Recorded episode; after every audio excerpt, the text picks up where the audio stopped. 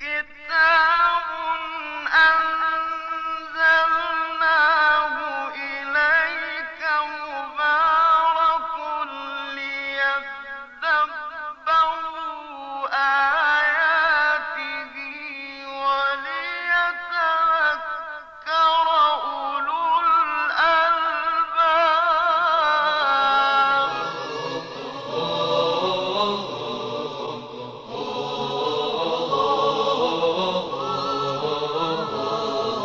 در محضر قرآن.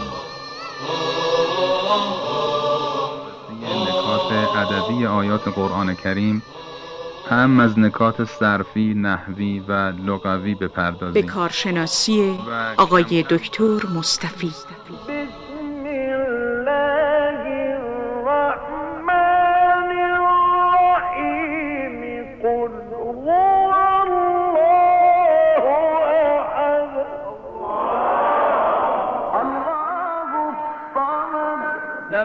يلد ولم يولد. ولم يكن له كفوا أحد. بسم الله الرحمن الرحیم. با سلام خدمت شما عزیزان و قرآن دوستان گرامی. برنامه دیگری از سری برنامه های در محضر قرآن رو در خدمتتون آغاز می‌کنم. در برنامه قبل رسیدیم به آیه 24 سوره مبارکه زاریات.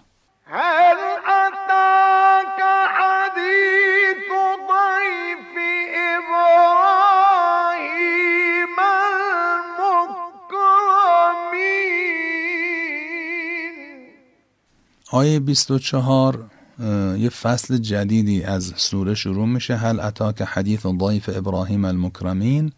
خب اتاک یعنی آمد نزد تو. اتاک اتا یعنی فعل اتا در زبان عربی قدیم با الی به کار نمی‌رفت دوستان. دقت بکنید.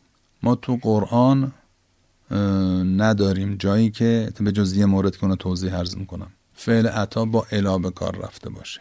حالا که در ادبیات بعد از نزول قرآن حالا من نمی‌دونم و نمی‌تونم بگم از فلان قرن به بعد قرنش الان نمی‌تونم مشخص بکنم اما اون چه قطعی است در ادبیات قرآنی شما عطا یعتی رو با الا نمی‌بینید الا یه مورد که اون یه موردم که الان عرض می‌کنم قابل توجیه هست. یعنی می‌تونیم بگیم که تقریبا هیچ جای قرآن عطا با الا به کار نرفته برخلاف اون که امروزه معمولا و همینطور در متون کهن بعد از نزول قرآن شما عطا رو با الا زیاد می‌بینید.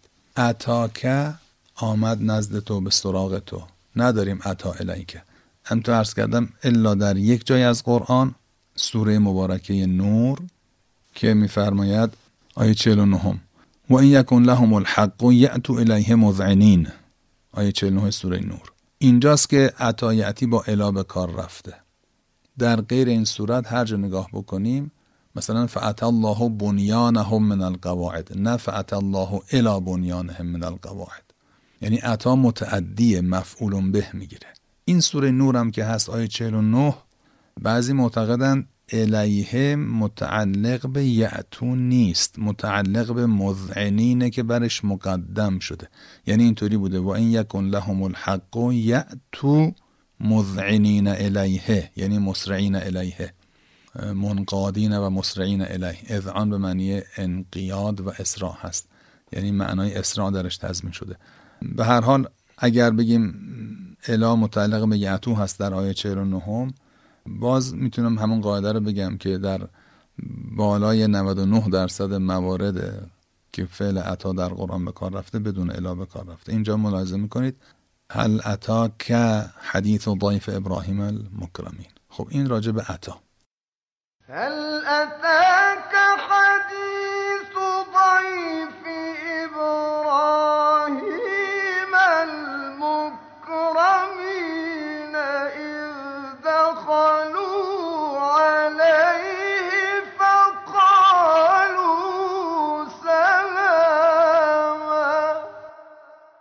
اما در مورد حدیث. حدیث به معنی سخنه.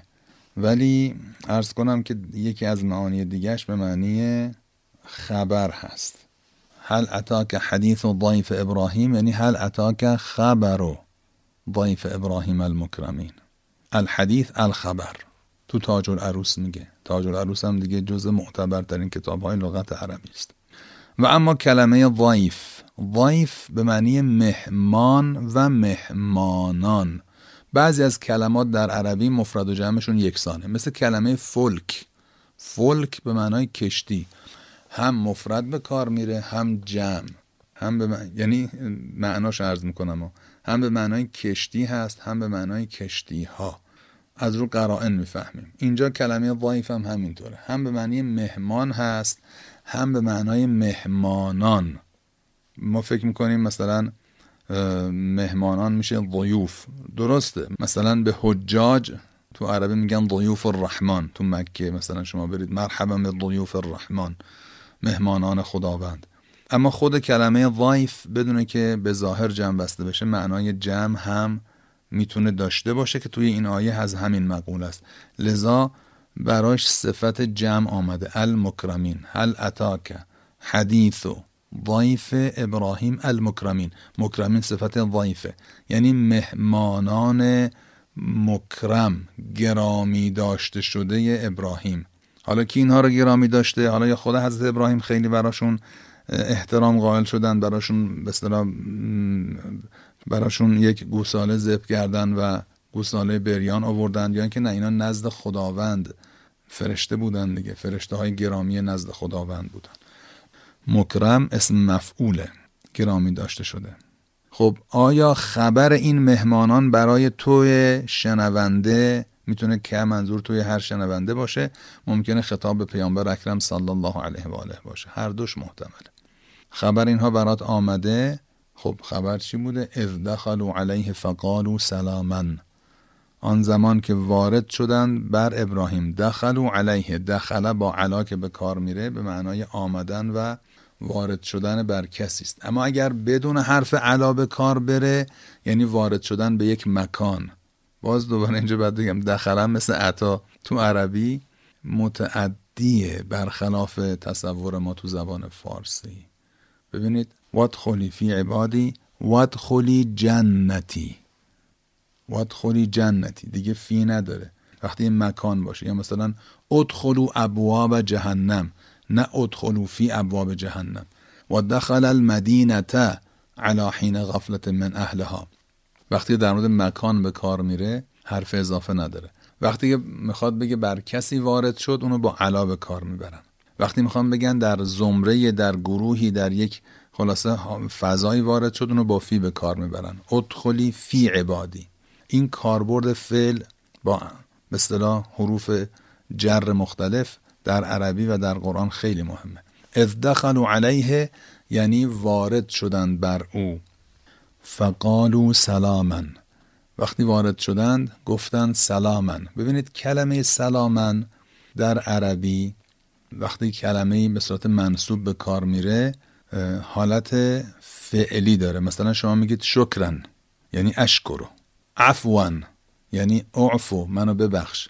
می‌خوام بگم کلمه مصدری که با حالت منصوب به کار میره اصطلاحا یک مفعول مطلقی است که معنای فعل ازش فهمیده میشه. توجه فرمودید.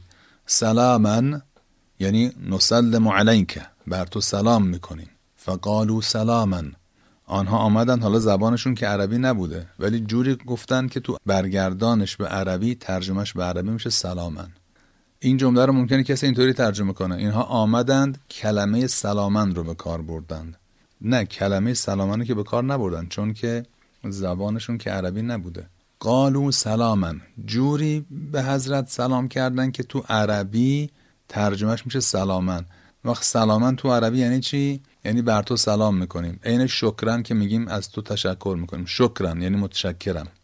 قال سلامون. حضرت جواب دادن سلامون. یعنی سلامون علیک اونا گفتن مثلا با سلام حضرت فرمودن سلام بر شما. یعنی معدبانه تر حضرت جواب دادن. مثل ما مثلا میگیم که با سلام عرایزم رو آغاز می‌کنم وقتی یه وقت میگه که نه سلام یعنی سلام می‌کنه. سلامون علیکم. بعد کلامش آغاز می‌کنه. لذا جمله حضرت گویی جمله معدبانه تری بوده. إنه لحق مثل ما أنكم تنطقون.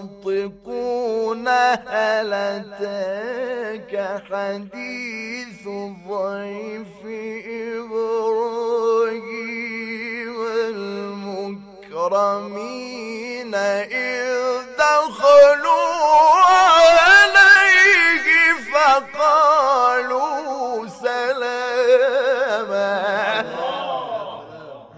بعد فرمودن قوم منکرون. شما رو نمی‌شناسم. منکر یعنی انتم قوم منکرون.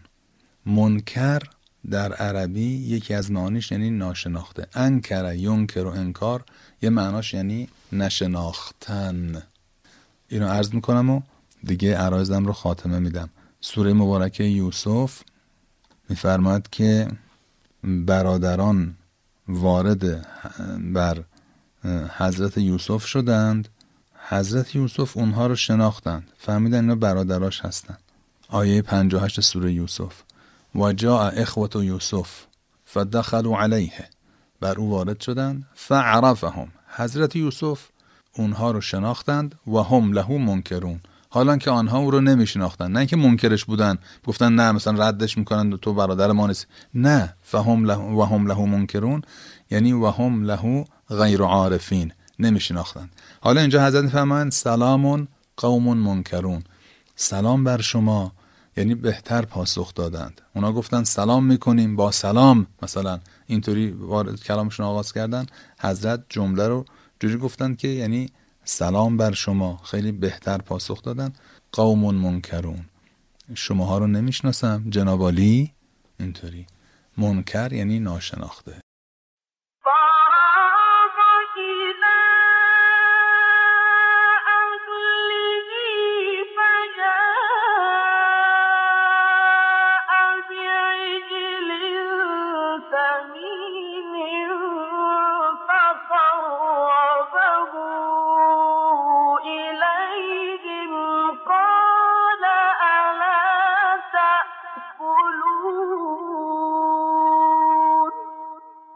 راغ یعنی به اصطلاح خود کلمه راغه رو موقعی به کار می‌برن که پنهانی کسی سراغ یه چیزی بره. مال الیه سرن. خب البته خب حضرت که رفتن بیرون خب اینا دیدن که رفتن بیرون دیگه پنهانی نداره. ولی گویی فراغ الی اهلهی یعنی اینکه رفتن نزد خانوادهشون. اینکه حالا پلو خانواده رفتن گویی یه جوری رفتن که اونا نفهمن. از در رفتن بیرون که خب دیدن. اما راغه هم که ارز کردم معمولا در جای به کار میره که یه جور پنهانی انجام بشه. راغ الی کذا مال الیه سرن یعنی این نزد خانواده رفتن گویی پنهانی بوده. دیدن در رفتن بیرون ولی نفهمیدن. ایشون جوری وانمود کردن که نفهمن ایشون کجا رفتن. فراغ الی اهلهی رفتن نزد خانوادهشون همسرشون. فجاء به عجل سمینن خب یه مدت گذشت یک گوساله چاق آوردن. یعنی اینجور در واقع مهمان نوازی کردن. عجل یعنی گوساله سمین هم یعنی چاق و فربه. یعنی گوساله رو قربانی کردند و بریان کردند و حالا یه مدتی گذشته چقدر دیگه آیه چیزی نگفته اینجا. فقربه الیهم. این گوساله بریان رو آوردند فقربه الیهم. گذاشتن پیش آنها. قربه یقرب تقریب یعنی نزدیک گرداندن باب تفعیله. این گوساله رو نزدیک اونها گذاشتند. فقربه الیهم. قال الا تأکلون؟ الا تأکلون معنی اگه کسی بخواد کلمه کلمه معنی کنه یعنی آیا نمی‌خورید؟ یعنی درست یه جور که انگار نخورید. اه، نه الا تأکلون مثلا الا یکی از کاربردهاش در عربی بهش میگن ارز. ارز با عین و سادزاد ارز یعنی عرضه کردن. یکی از کاربردهای کلمه الا یعنی در واقع الا رو همدیگه یک کلمه میشه. به قول ما تو فارسی تعارف کردن. چیزی که می‌خوام به کسی عرضه کنن تعارف کنن اینطوری تو زبان عربی یکی از کاربردهای الا اینه. یا وقت میگیم ا لا تأکل یعنی دوتا رو از هم جدا کنیم. آیا نمی‌خوری؟ خب طرفم میگه نه نمی‌خورم دیگه روش نمیشه که بگه چرا می‌خورم. اما وقتی که علا یه کلمه باشه در واقع برای عرض یعنی بفرمایید بخورید. علا تاکلون این برای عرضه. اصطلاحا تو فارسی میگیم تعارف کردن. علا تاکلون بفرمایید بخورید بفرمایید میل کنید. این کلمه گاهی برای عرض به کار میره گاهی برای تحزیز با ساد زاد با هی جیمی. عرض یعنی طلب با نرمی تحزیز یعنی طلب کردن با یه خورده تندی و با به اصطلاح ارز کنم که شدت. اون وقت قرائن نشون میده. الا تاکل یعنی بفهمید بخورید. یا وقت میگیم الا تاکل چرا نمی‌خوری؟ اینو بهش میگن تحزیز. می‌خوایم کسی رو به یه کاری وادار کنیم.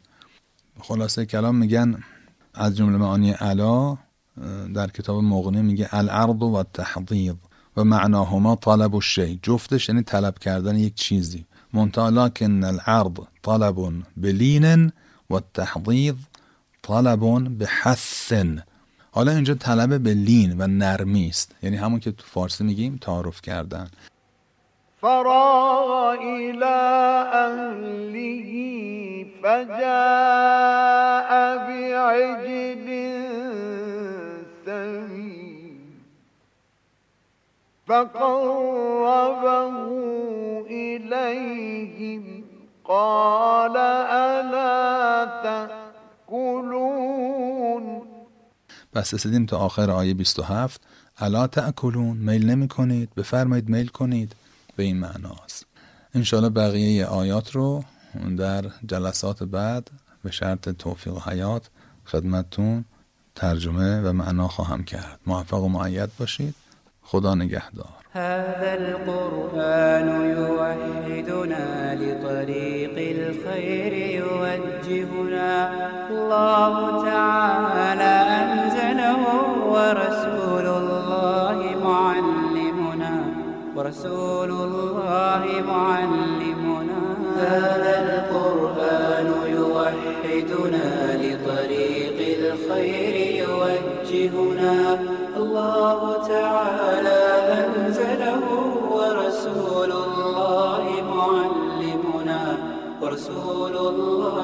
معلمنا هذا القرآن هو الهادي لأوائلنا وأواخرنا.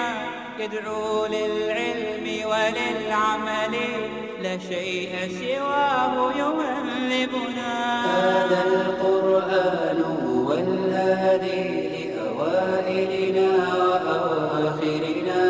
يدعو للعلم وللعمل لا شيء سواه يهذبنا كتاب الله لا شيء سواه يهذبنا